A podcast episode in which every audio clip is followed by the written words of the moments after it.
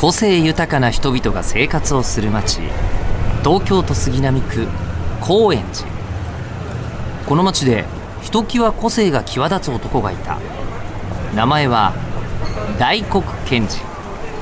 町を知るために人を知る。人を知るために町を知る。がモットーの彼は今日も町の相談屋として多くの人の言葉に耳を傾ける。さて今日はどんな井戸端会議が行われるのでしょうか？高円寺ハイパー井戸端ラジオ。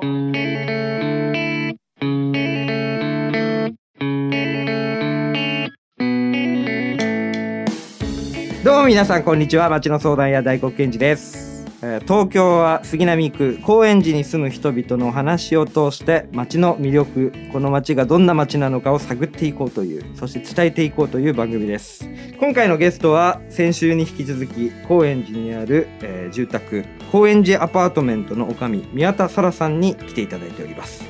えー先週はですねこの高円寺アパートメントっていうのがどんな住宅でどんな施設でどんなことを考えているかっていうことを伺っていきました、えー詳しくは先週の方もぜひ聞いてみてください。で今回はゲストの宮田さんですね、えー自身がどんな方なのかとか、えー勤める豆暮らし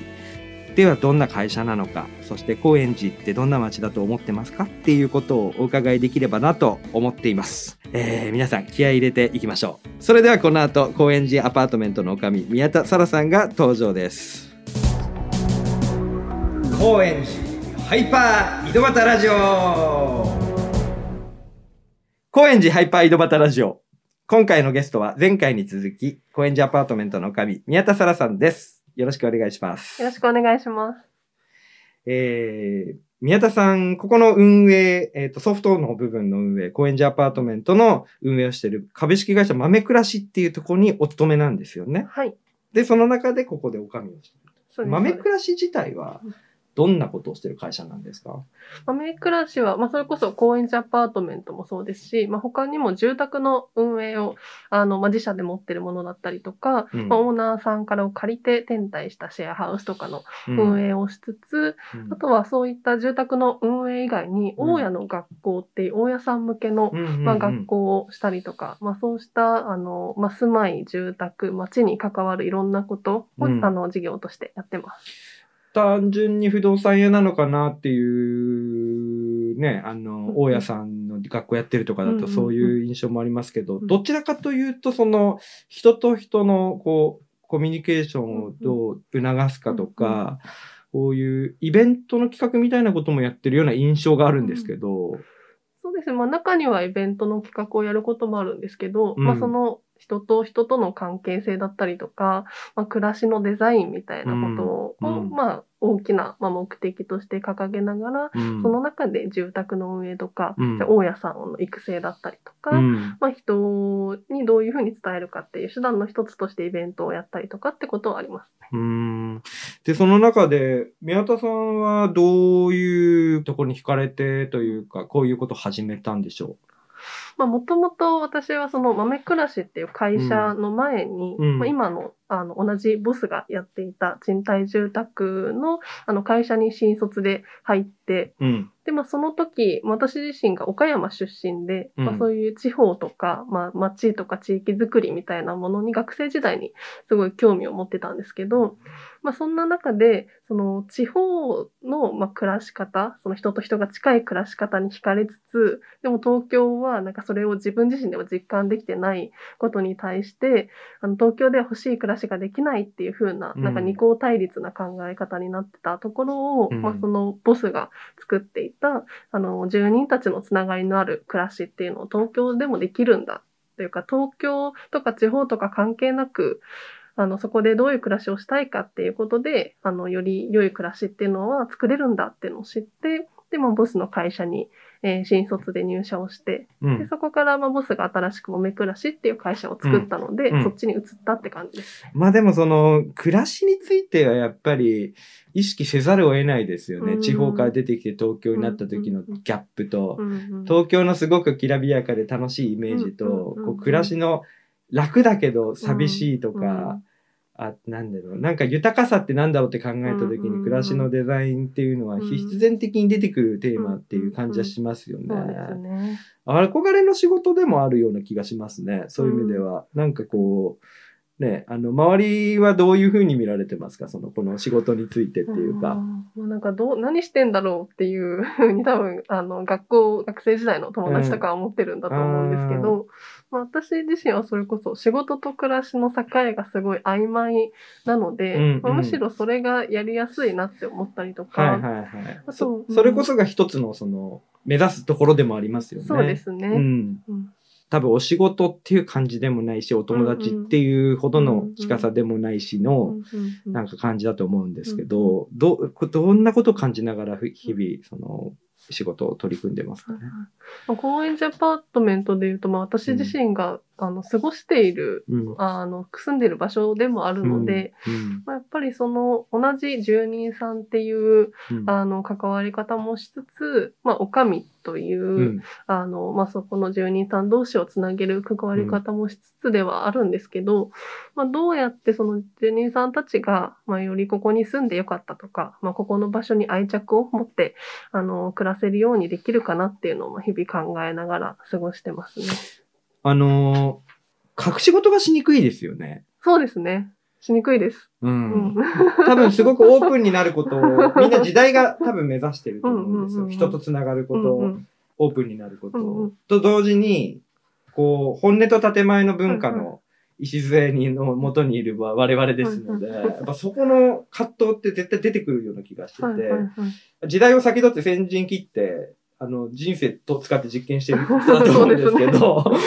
どうですか、実際？その、ちょっと踏み込んだ話になりますけど。でもまあ、そんなに、私のまあ、まあ、全部がプライベートっちゃプライベートなんで、それをまあ、みんなに、まあ、バレるとか知られはしますけど、うん。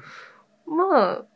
いいかなっていう。うんまあ、むしろ相談もできるし、まあいいかなっていう感じではありますね。うん。うん。やっぱり、理想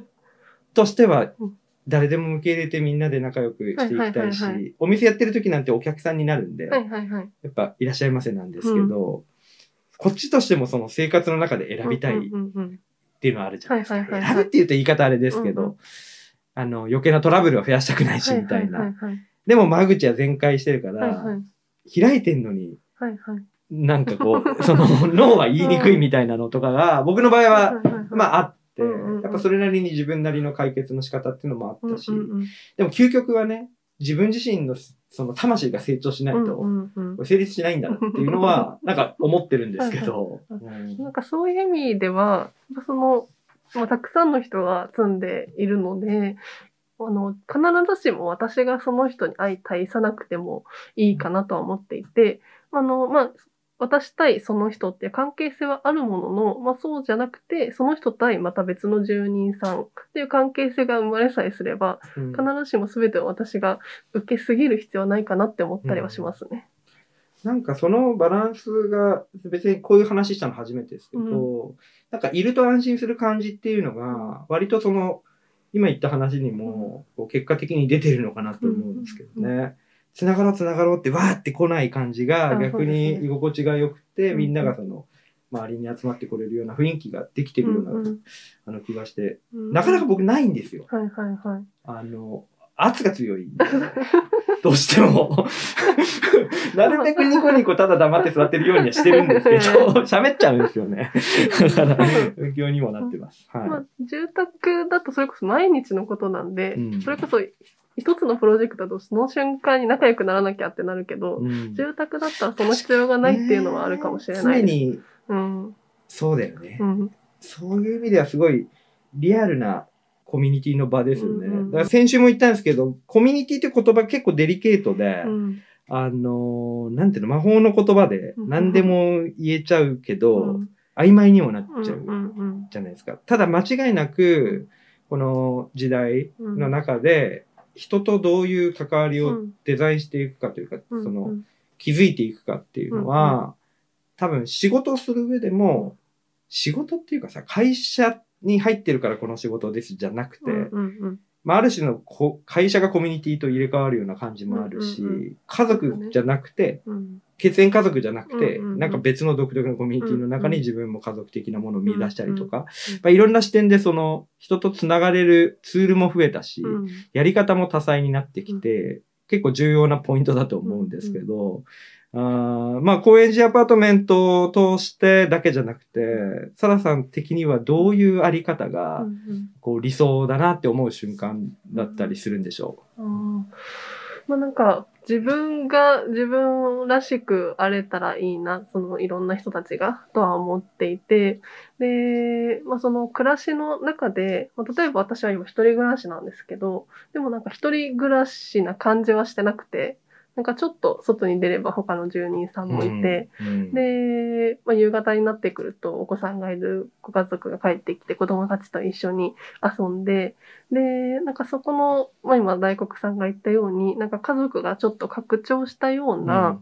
あの、すぐ近所の、まあ、おじちゃん、おばちゃんっていう感じでもいいし、なんか、あの、その、ここで育った子供たちの中で、あの、そのいろんな大人と触れ合いながら、なんか育って、あここで育って楽しかったよねって思ってもらえたらいいかなって思いつつ、うん。ううんん。で、あと、まあ、そこの親の皆さんとかも、やっぱり自分たちだけで子供を育てるのって大変だけど、うんちょっと同じような仲間がいたら、うんあの、気も休まったりとか、うん安心するっていうこともあると思うので、うんまあそうしたなんか子供のまあ成長と、あの親の安心とかもつながっていったらいいなって思ったりしますね。だからなんか、一個の目的に向かっていく仲間っていうよりは、本当に自分のパーソナリティうん。をそのまんまこう向き合う家族的な感じのつながりの、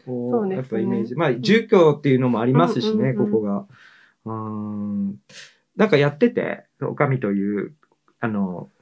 役割でいて、すごい嬉しかったこととか、そういうエピソードってありますか？ああ。でまあ、なんか、いくつかあったりはしますけど、まあ、それこそ住人さんに誕生日をお祝いしてもらったとかもそうだし、あとはなんかやっぱりその子供たちの成長を、もうそれこそ4年住んでたら、ここで生まれて、ね。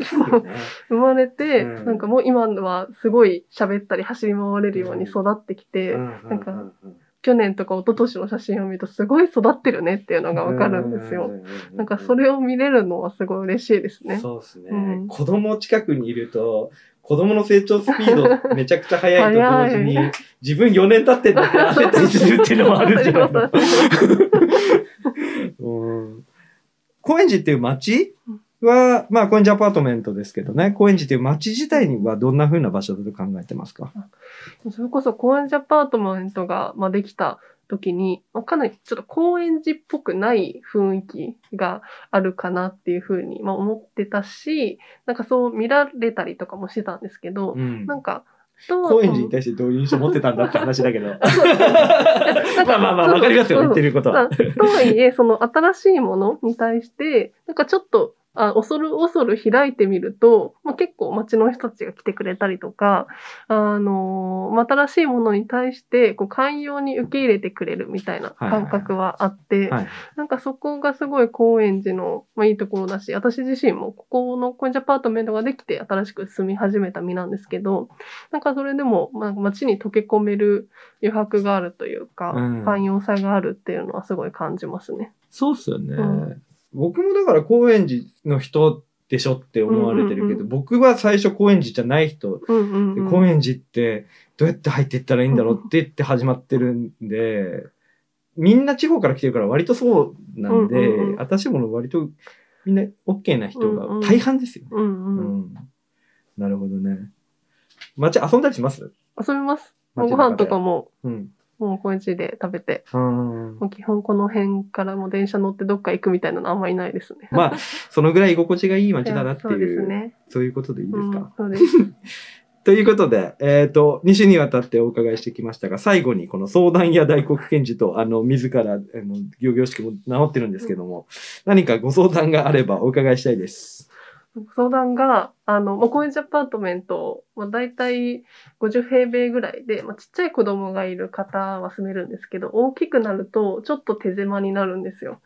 で、そうした時に、でもこの高円寺は好きだし、あまあ、そば、この高円寺アパートメントのそばにも住みたいっていう声もあったりするんで、うんなんかそういう方が住める、まあ、住宅だったり、その住宅のオーナーさんがもしいたら紹介してほしいです。ああ、なるほど。それは一軒じゃなくても、何世帯も入れるような感じ。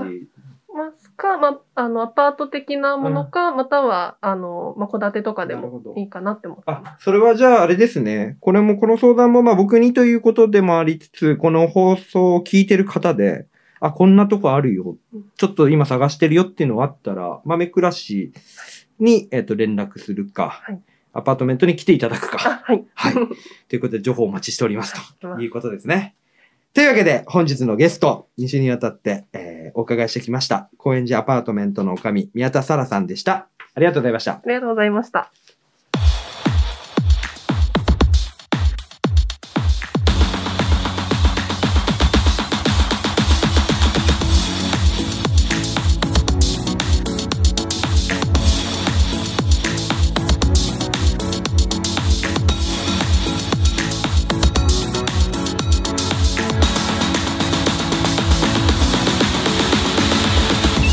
はい、エンディングです。高円寺アパートメントの女将、宮田沙羅さんにお話を伺ってきましたね。あのー場所、とにかく、ここはね、1階がその店舗になってるとこあるんで、高円寺の方はとにかく、まだっていう方は一回足を運んでみてはいかがでしょうかということにつきますね。多分、本当に、あの、前週も話したんですけど、来てみると空気が、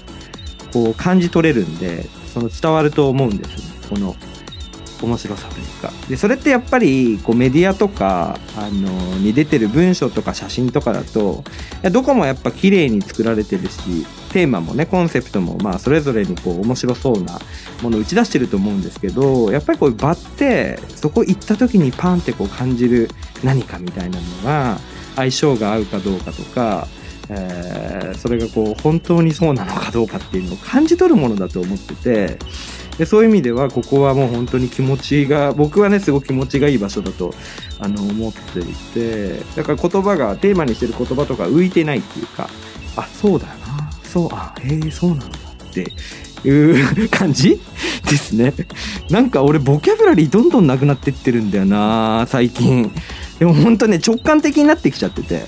もうあいいよねうんとか喋れなくなってきてんですよ。だんだん。なんか人類の進化そういう感じみたいです。宇宙人として言わせていただくと、